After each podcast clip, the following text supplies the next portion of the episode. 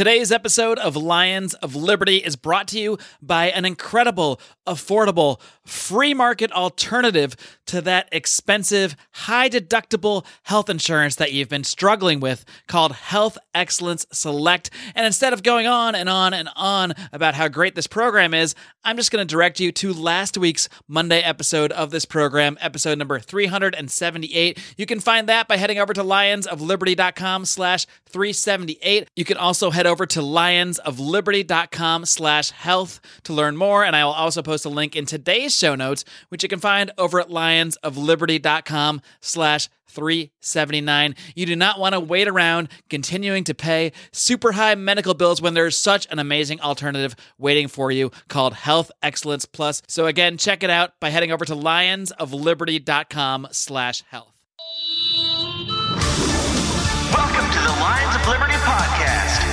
Here's your host, your guide, your shining beacon of liberty, Marc Clair.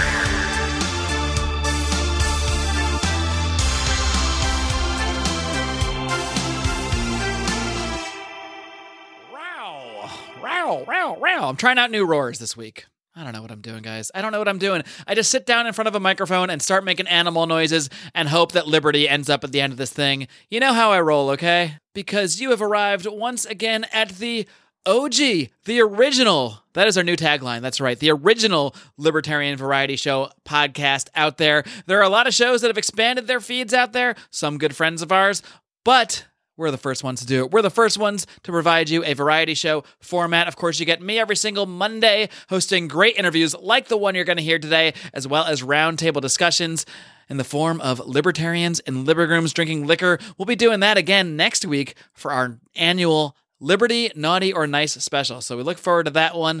And of course, foul mouth funny man Brian McWilliams brings you his weekly shot of comedy, culture, and liberty over on Electric Libertyland every single Wednesday, while John Odermatt wraps things up on Fridays with his incredibly riveting and inspiring look at the broken criminal justice system on Felony Friday. You get all these podcasts for the price of one, folks, and that price is still free. So please do hit that subscribe button now. Of course, if you want to give us money, you are more than welcome to join our Patreon over at patreon.com slash Lions of Liberty. If you just can't get enough with our three show week format, we have so much extra content in there, including bonus sections with guests taking questions from listeners, including segments with Tom Woods, Dave Smith, Julie Borowski, Scott Horton, and so many more, as well as, of course, the Conspiracy Corner podcast, the Degenerate Gamblers podcast, the League of Liberty podcast. We just keep them coming and coming and coming. And of course, you don't want to miss Brian McWilliams and his South Park recaps that he does with Dan Smots, inspiring more and more rage every single week. So, a plethora of available content to you. Again,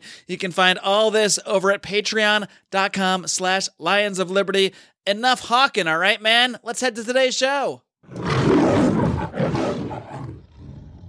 All right, my guest today is an author, columnist, and a member of the USA Today Board of Contributors. His writings appeared in the New York Times, the Wall Street Journal, Playboy, the Washington Post, and many, many, many other publications over the years. He is the author of 10 books, including Public Policy Hooligan and Attention Deficit Democracy.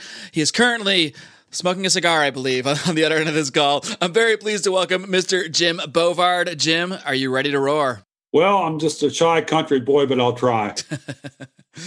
Now, Jim, I want to start off because one one snippet that I, I will say right now, I, I stole this directly from your website, and I wanted to start out addressing this because it was maybe one of my favorite biographical talking points that I've ever read about a guest, uh, you know, doing background research. But I'm just going to read this. It says his writings have been publicly denounced by the chief of the Federal Bureau of Investigation, the Secretary of Labor, the Secretary of Agriculture, the Secretary of Housing and Urban Development, the Postmaster General, and the chiefs of the U.S. International Trade Commission, Drug Enforcement Administration, Equal Employment Opportunity Commission, and the Federal Emergency Management Agency, as well as by many congressmen and other malcontents. So, Jim, over your great career as a writer, how have you come under such ire from so many agencies and federal government officials? Well, I've written about things that they didn't want people to hear about. So, you know, I'd dig into their records, I'd go through their files, I would try and uh, tie things together because there's so much BS the government gets away with. Most government cover ups succeed, but every now and then it's possible to find a way to uh, basically wake readers up and make them recognize how many abuses are occurring and, and how the government has far too much power for our good or for its own good. And so, how did you really get to this point where you were looking so critically at government? Uh, do you have any memories from when you were a child when you first started to question things politically? Uh, I know when I interviewed my dad a couple years ago, that's one thing he told me. He said I was just always asking questions about whatever, whatever it would be, whether it's a news story I heard on TV or the radio. I would always just say why, why, why. Did you find yourself with with sort of a similar quality growing up? Well, maybe it's being dropped in the head as a baby. I don't know. you know, I just there was a skepticism came naturally to me. I think back, I was in the Boy Scouts, and one of the highlights of my time there was going to a Boy Scout jamboree out in Idaho in 1969 when I was 12 and turned 13 years old. And it was interesting. It was the first time I was involved in a mass group of folks 30,000 uh, people, 30,000, mostly young guys, marching along, marching to these grand assemblies and okay, it wasn't like the Nuremberg rallies, but there was still kind of, I mean, th- there was a lot of dust and it just felt utterly, you know, asphyxiating to be involved in such a mass. And the, the Boy Scout troop I was in from the Shenandoah Valley hung around it an, an extra day there and there in Idaho. And it was fun just to go out and roam on my own, the empty camp, campsites and stuff like that. And just got a such a breath of fresh air. And uh, I was raised on a mountainside, and I think I've always always had an appreciation for open space, and maybe that's maybe a little more perceptive on times when the government's crowding people, and the government crowds people a lot, and the government tries tries to define privacy out of existence. And if somebody complains, it means they've got something to hide.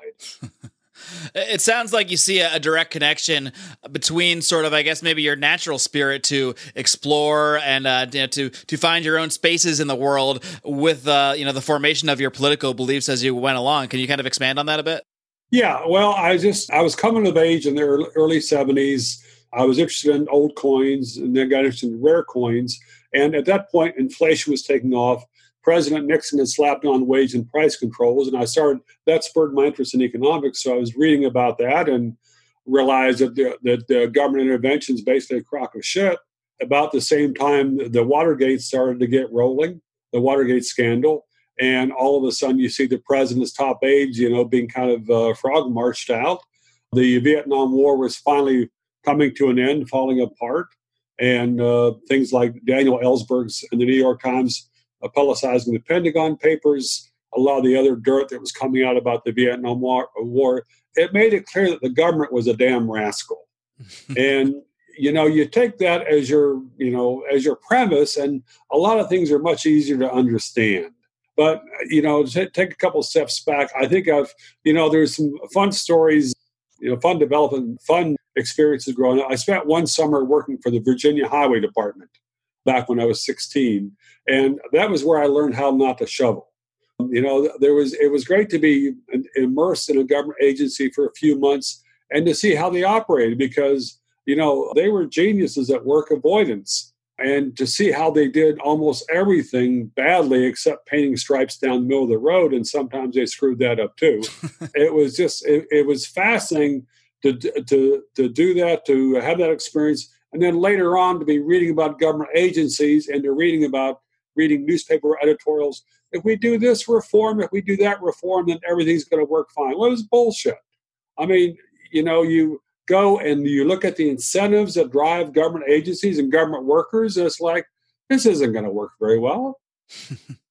What are those incentives that, that you think that, that skew things so much? Because a lot of things you'll hear from advocates of government agencies and, and, and regulations and that sort of thing, they'll say the, the problem is that the, the market has the, the incentive to sort of screw people over. And that's why we need these government workers that are unbiased and don't have those same incentives. So, what are the, the poor incentives that you would say that they have that actually lead them to do often horrible or negligent or what have you type things?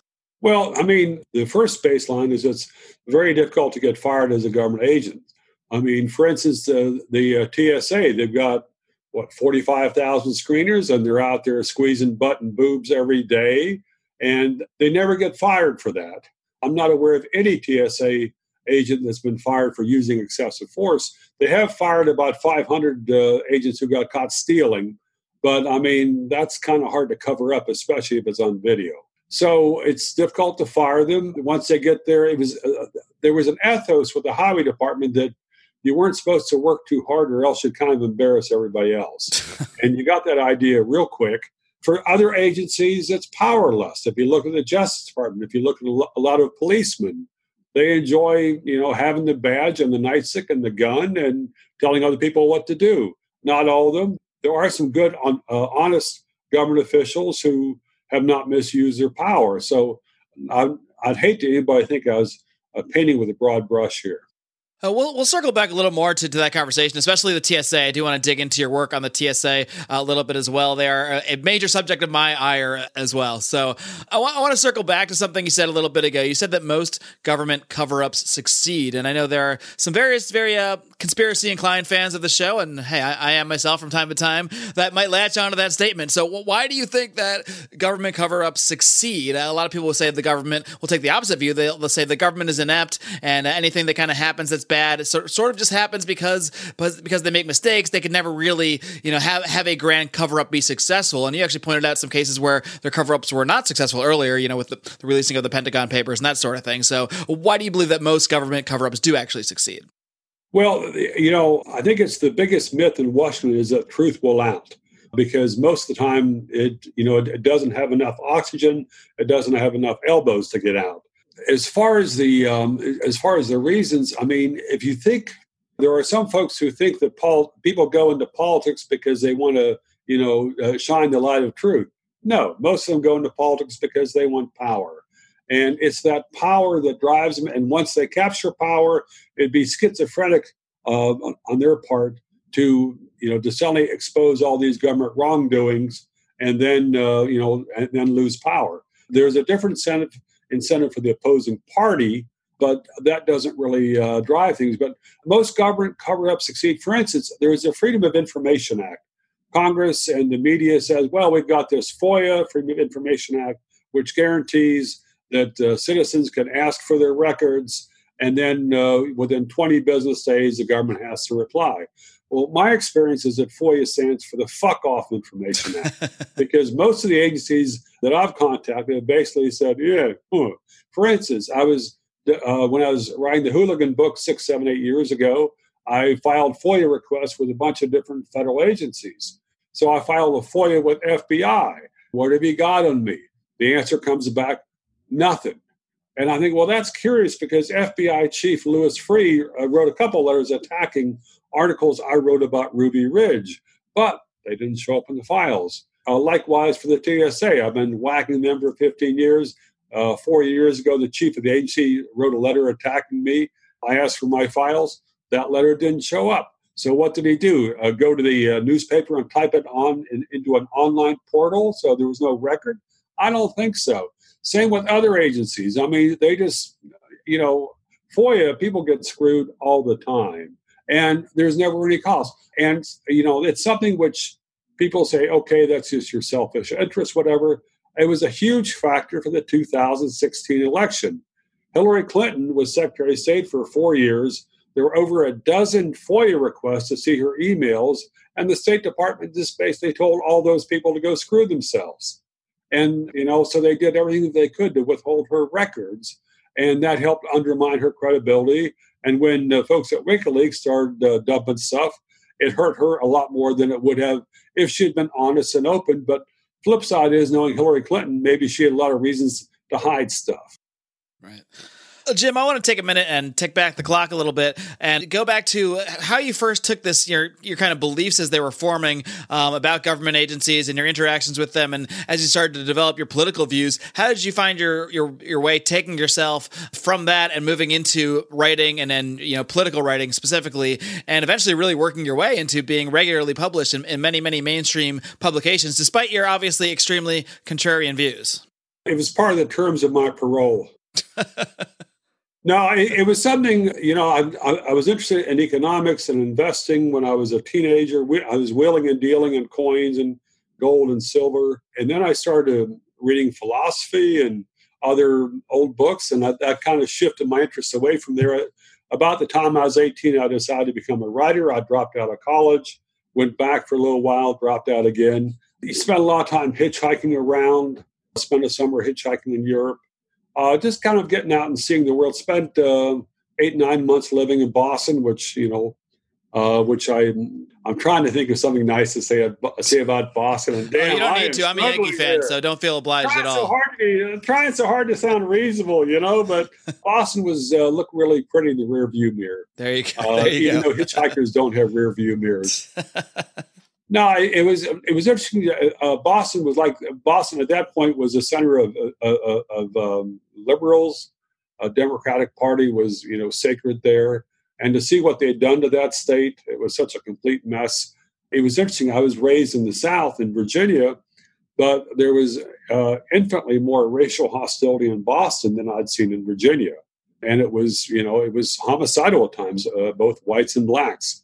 So it was interesting to see some of the fairy tales that, that the media was propagating that were just utter complete uh, crap. But uh, there were various th- folks who I read that had a big influence. Milton Friedman early on, and then later on Hayek. Hayek was probably the uh, biggest eye opener as far as moving me towards a more solid uh, libertarian perspective. You know, wasn't too excited by his writing style, but the meat and potatoes were there. And if you could work, you know, if you could tolerate the uh, German translated into English, there are a lot of insights. Very cool. And uh, how did you find yourself actually getting that door open for yourself into kind of mainstream writing, into you know working for companies like the USA Today, having your work published at the New York Times, the Wall Street Journal? I can't imagine it's that easy for someone that's really coming in in a, in a very combative way against many establishment lines of thinking to get in there. Or maybe it was easy for you. I don't know. Maybe you just Yeah, said, "Here I am," and you're going to deal with me, and that's the way it's going to Yeah, be. yeah, okay. the first article I sold was a piece to the Freeman back in 1977 when I was uh, 20, 21. And then uh, there was a, a year later, I did a piece beating up the postal monopoly for the Boston Globe. Aside from those, it was kind of thin pickings. I was always interested in humor writing, and I uh, tried my hand at satire. I managed to sell a satire to the New York Times when I was 22, and it was uh, it was a parody of the. This is about five six years after Congress had ended the military draft, and and but a, a lot of the, a lot of folks were kind of pissing and moaning about the volunteer media, the volunteer military, and saying it was a failure. So you know we had to bring back the draft. So so what I did was write a piece about the failure of the all volunteer Congress, using the same standards that they were they were criticizing the military, uh, the volunteer military force showed that Congress was also a failure. And the folks at New York Times ran that. They ran another satire road six months later. I was able to kind of, you know, that helped me get into other places like Chicago Tribune, San Francisco Chronicle, and later on uh, places like Reader's Digest and much later Playboy. So, you know, it, it was just, you know, luckily I was born with sharp elbows and a big ego, I guess. So, which came in handy because a lot of the stuff I sent out early on wasn't that good. And then later, when I was sending out stuff that was better, uh, it still got turned down many, very often. So, you know, eh, I survived. a combination of hard work and a little bit of luck is, you know, pretty much the the story at the yeah. end of the day. A lot of the times. Yeah, and it was great that the New York Times at that point was open to outsiders who, you know, didn't have a big track record. The the uh, tagline for my that first satire was uh, Bovard is a writer who's currently in exile in the Appalachian Mountains, and maybe that helped charm them. I don't know, but it was great. Charlotte Curtis was the op-ed editor there, and I've always appreciated that she would, you know, uh, let me in. Hey, friends, I got to take a quick pause here to tell you about another great libertarian podcast out there. It's called Free Man Beyond the Wall, hosted by the artist formerly known as Mance Rayder, now known simply by his real name of Pete Raymond. And I gotta tell you, Pete is a machine. This guy brings you a new episode of his own every single Monday, Wednesday, and Friday, and he has done some absolutely fantastic in depth interviews. He's had on everybody from Ron Paul to Thaddeus Russell to Phil Labonte, the lead singer of All That Remains, a very diverse group of guests, not always libertarians. He also did a great show with a Washington, D.C. insider lobbyist revealing a lot of the dirt that goes on behind the scenes in DC. He has done so many interviews that I have just said, darn, I wish I did this one myself. So I really do want to highly recommend checking out Free Man Beyond the Wall. You can find it over at freemanbeyondthewall.com as well as iTunes, Stitcher, and all those fancy podcatchers out there. You, you mentioned your use of satire, and, and and that seemed to really help open the door for you in a lot of ways. Do you think that because you are taking a, a more overtly satirical approach uh, from for at the at the beginning in a lot of, in a lot of your work, that it it sort of helps open the door because it's just seen as more entertainment to an extent, uh, even though the satire is obviously tied right into your you know your actual views. Well, most of the political writing I see is tiresome I mean, it's finger wagging, it's whining, it's uh, strutting, and it's like, oh God, do I have to read this shit? So, and I was, you know, I had aspirations to bring bring um, well, I had multiple aspirations. One of which was to be harder hitting than other writers, and second to also have some playful tones in there, you know, some comic relief. A lot of people said that was in really bad taste at times. I mean, there there are passages and articles I've done even the last few years that you know were not well received on Twitter. So, but you know, it's hard to get anything to be well received on Twitter. In, in fairness. Yeah, well, it's and the, uh, there was a uh, there was an uproar earlier this year, and it was about you know folks. You know, I've done a piece for USA Today on a bogus survey on college hunger, and folks were like taking a single sentence out of it and just kind of you know, you know, it, it was, you know, it was like they had the uh, pitchforks and the torches. It's just like, yeah, dudes, lighten up. What what so, was that sentence, if you recall, or what was the gist ah, of it? I just I gotta know now. Was, there was a there was a it, was a survey of of uh, supposed food insecurity and college students, which said that I think 36 percent of college students were suffering food insecurity, which of course the media said that they were going hungry. And then there was a breakdown of different individual groups. And the folks who did the research, which was really shoddy, were claiming that some of those groups had a hunger rate of uh, food insecurity rate of almost 50%. And I was saying, if these folks were starving, we would have heard about it. So, yeah, anyhow. So their basic claim was that over you know, almost 50% of college students are literally starving to death, essentially that was actually, you know, there was a, a, couple different places used the headline "starvation" in the um, for their stories about this, picking up picking up on that study, and I made a simple point. I, you know, I look if you if you look at the numbers, the other surveys on college students, and you know, college students have a lot more trouble with obesity than with hunger, but that seemed unpopular. Well, the truth is often unpopular, Jim, as you know. Uh, I'm curious what if you've had like any, any sort of conflicts. I know you're on the the USA Today board of contributors. Have you had conflicts with you know people that you've worked with in the industry, colleagues, over any of your I don't know more outlandish views? I, I might not find find them outlandish, but you know some other people might. Ah, uh, what's your definition of conflict? I mean, you know, there's lots of things which I've written that some editors who I've, who I've dealt with probably frown, to put it mildly. Uh, you know, eh, uh, I'm still here. Is there is there more of an attitude of it? Uh, it's just Jim being Jim at this point. He's gonna he's gonna do what he's gonna do and say what he's gonna say, and that's that's part of the deal uh, we signed on for. I don't know. you know, that's something the editors I work with now. I guess that they're okay with with with what I write. I mean, I write different on different subjects for different places. So, I mean, there there are places in the past, especially after 9/11, where I think uh, my views were not acceptable. So there are a lot of places the doors closed after 9/11, partly because I was saying from the get-go, you know, the you know, you uh, uh, keep an eye on Bush and his people. They're seizing far too much power. The war in Iraq is complete bullshit, and it was it was obvious bullshit even before it started. Those were views that were not welcome in a lot of places. So I got to imagine your criticism of the, of the TSA is probably tied into that uh, eventually as they came along too. So why don't we dig into that a bit? Because, like I said, I, have had a philosophical objection, of course, to the TSA from its very eh, eh, you know inception. But I, I had a pretty negative experience with TSA once when uh, this is maybe five or six years ago. I wrote a whole column about it, and basically the the very short summary of it is I was given a pat down, and uh, because I was opting out at that point, and the agent reached directly down my pants and you know touch me where uh, where you, where you're not supposed to be touched. I guess I guess you might say, Wow. or, uh, without permission, I guess, and not in a I mean not extremely overt way, but he the way he reached down was to me. You know, what would be considered an assault in any any other sort of circumstance. He was touching me in, in that area, and uh, I I kind of leaped back and uh, I said, "Whoa, whoa!" and and what's going on here?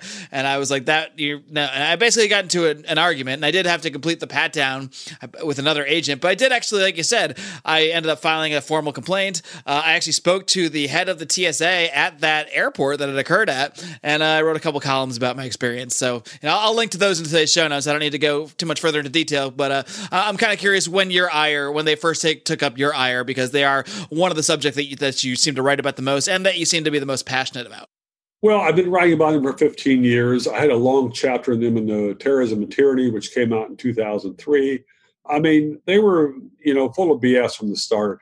And my experience with with European airport security, they were so much more reasonable. They were not domineering. You didn't have these nitwits with epaulets on their uh, shoulders, and they weren't federal agents with the swagger that a lot of federal agents have. So they didn't have the power to get you arrested.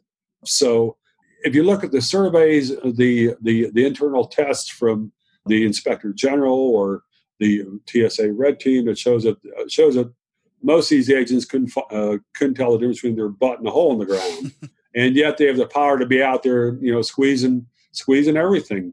I was coming back from Portland Thanksgiving three years ago, and I chose to opt out. And you know, so it's you know, okay. I assume there'd be a little extra aggravation, so I get marched around. I do the pat down. Then the guy, uh, you know, does the hand test. He says, "Oh, it shows positive for, for explosives," and, and and I said, "The fuck." And so he was saying, and I- so I said, "Well, which explosive?" I don't know. It's a code. What does the code say? It's confidential. And you know, it's not like I came from a, missile range or a shooting range. Uh, but uh, because I triggered that, they, uh, they said I had to do supplemental pat down in a private room. So they marched me off where there's no video camera. Never go to a private room with TSA. Very bad idea.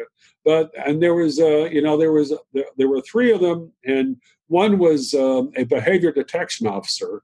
And I assume that you're up to speed on their BS. You know, the, the uh, GAOs found that, that they're just completely useless. That they never catch anybody except the uh, ones in Newark, um, uh, New Jersey, that, who were catching Mexicans, and the ones in Boston who caught black guys with the baseball caps on hat. It's all part of uh, the security theater. They're not serving an actual function. very much, very much. And so I'm in this private room, and there's three guys, and and the uh, guys, but hey, the uh, one guy starts asking me questions.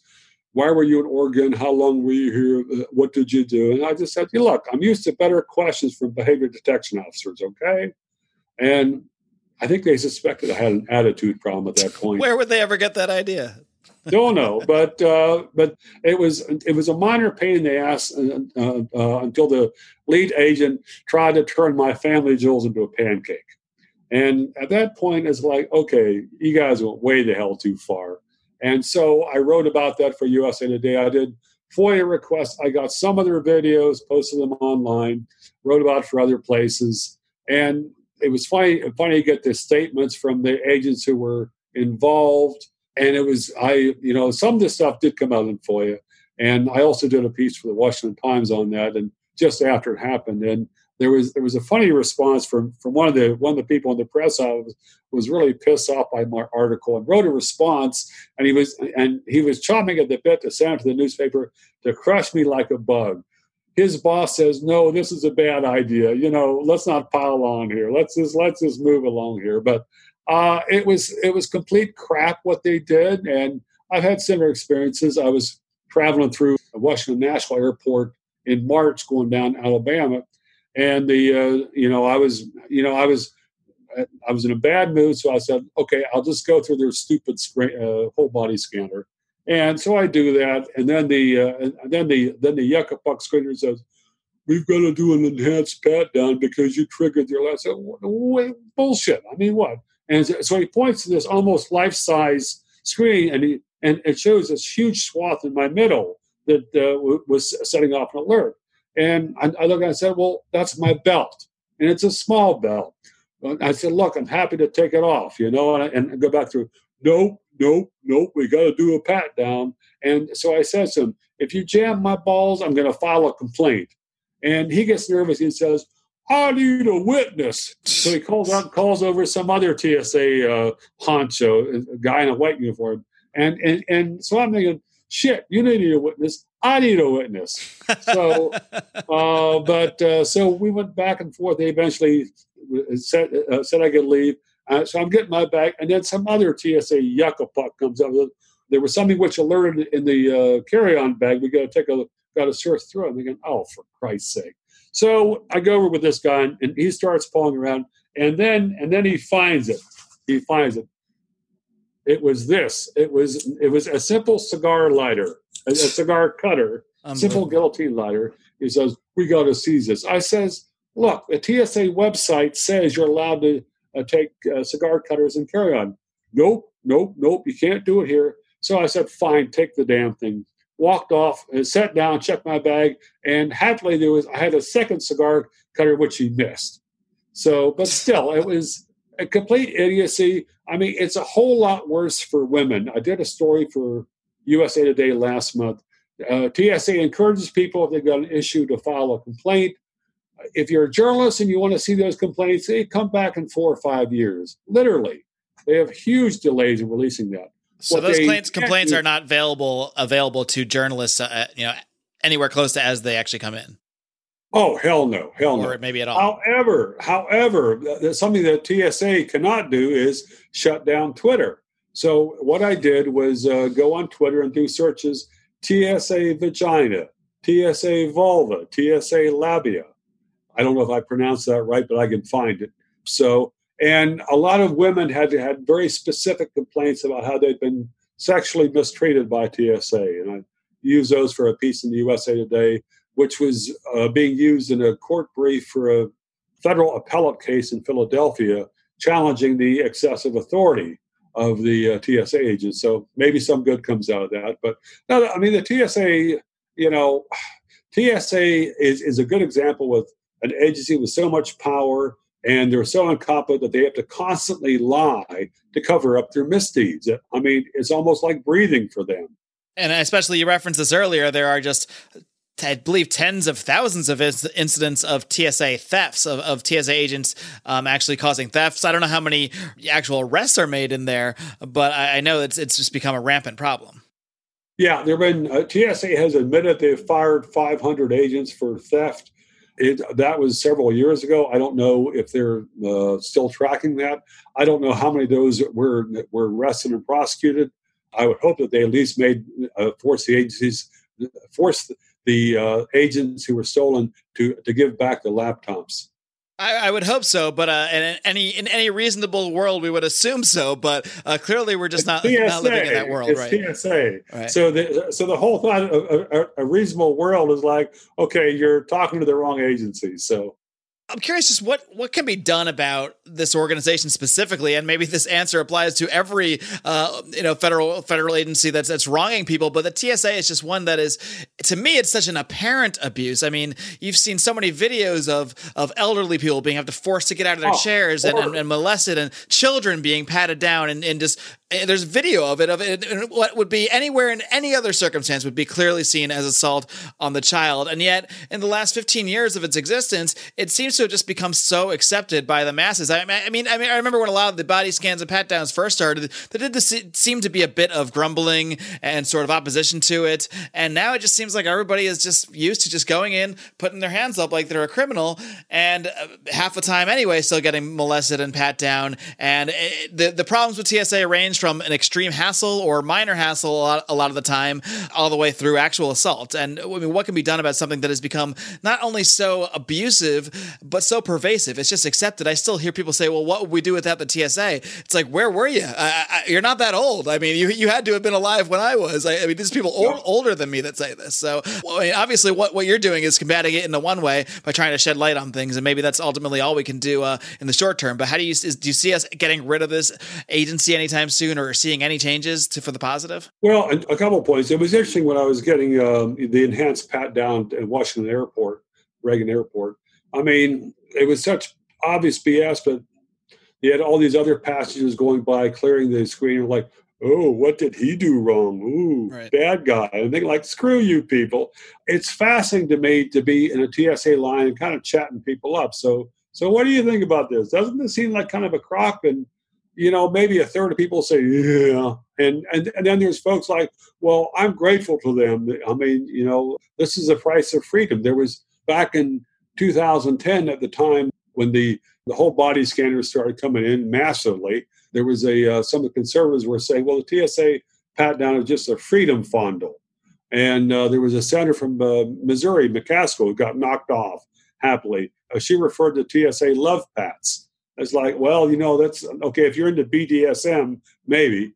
But as far as what we get, I mean, the simple answer is to privatize. Privatize, it, make them liable, you know, to uh, take away their power. I mean, it's possible with airport security in uh, most of the advanced nations in the world don't have federal agents doing airport security. I mean, it was a horrible idea in 2002. It's still a horrible idea. It hasn't worked it would be great if, if, if there was a way to ensure that every time a member of Congress took a flight, that they'd get the enhanced pat down. You know, do that in six weeks, the agency would be out of power.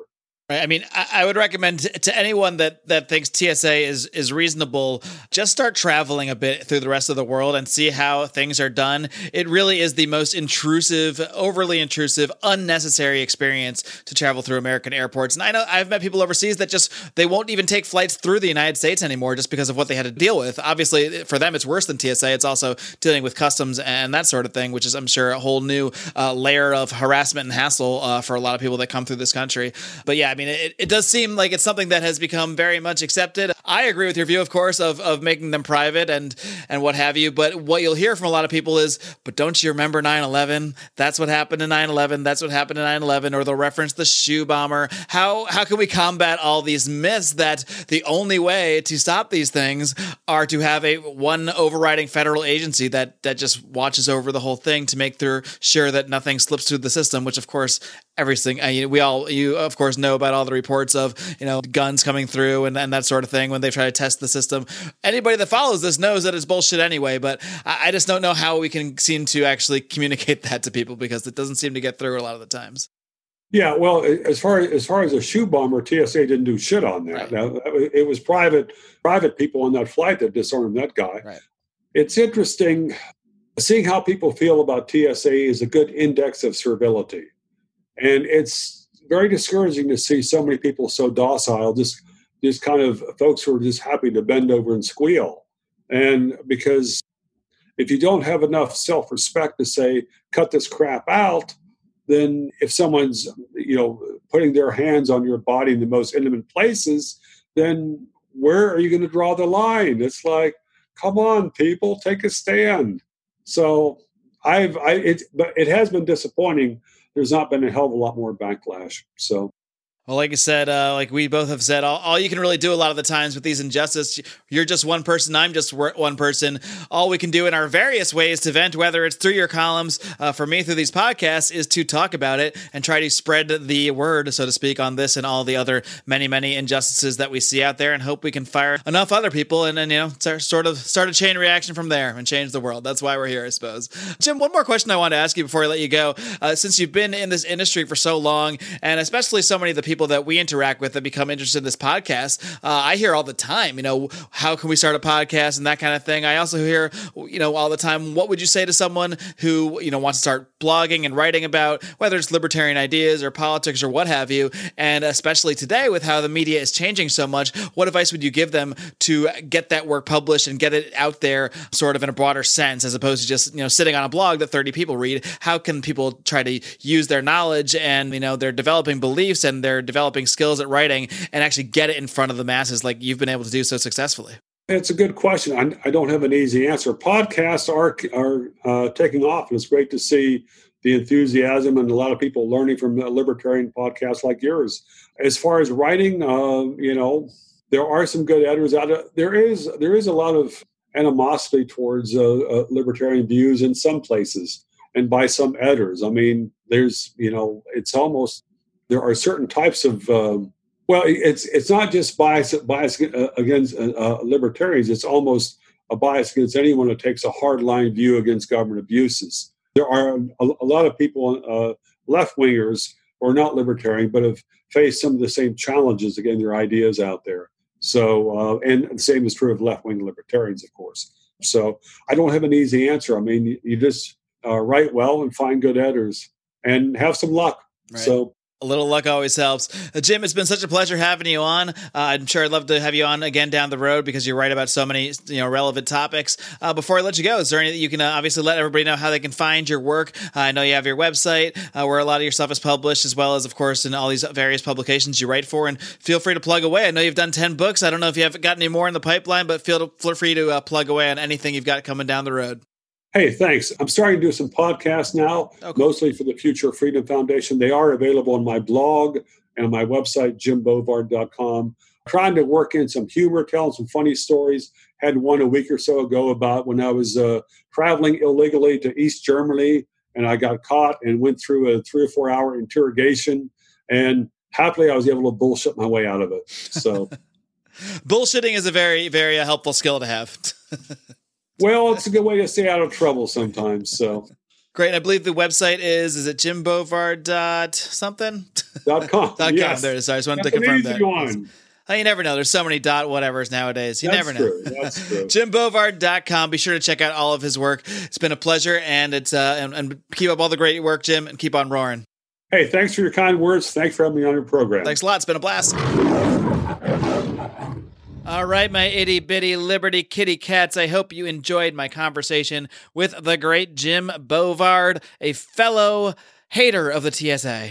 Probably my, one of my least favorite federal agencies of all time. So I appreciate that. We share a kindred spirit there. And of course, on our general ire of various federal agencies, everything that Jim writes about, we'll link to his writings as well as several of the articles that we discussed today over at the show notes for today's show at lionsofliberty.com slash 379. This is indeed the 379th edition of this very podcast that I have been producing for over five years. Of course, it is no longer just me. We are the original libertarian variety variety show. That means you got me on Mondays, but you also get Brian every single Wednesday with his weekly shot of comedy, culture, and liberty on Electric Liberty Land. And John wraps things up every single Friday with his hard hitting, riveting, yet very inspiring look at the broken criminal justice system on Felony Friday. You got to hit that subscribe button so you don't miss a single episode on this here Lions of Liberty podcast. And to get even more out of it and to support the show, please do head over to our Patreon over at patreon.com slash Lions of Liberty. One more thing I want to mention. Don't forget, we do have an Amazon affiliate link. We don't mention it nearly enough, but with Christmas season here and shopping for people for the holidays, I do hope you will please head through that Amazon link, which you can find over at lionsofliberty.com slash Amazon. Anything you buy on Amazon, it's so easy. You just click your button to send your gifts out. That's how I do everything nowadays because I'm very impersonal like that. But if you send your gifts through Amazon and do it through our Amazon affiliate link, we'll get a little kickback and it won't cost you an extra dime. So that's a very, very, very easy way to help support the show. Until next time, kids, live long and live free.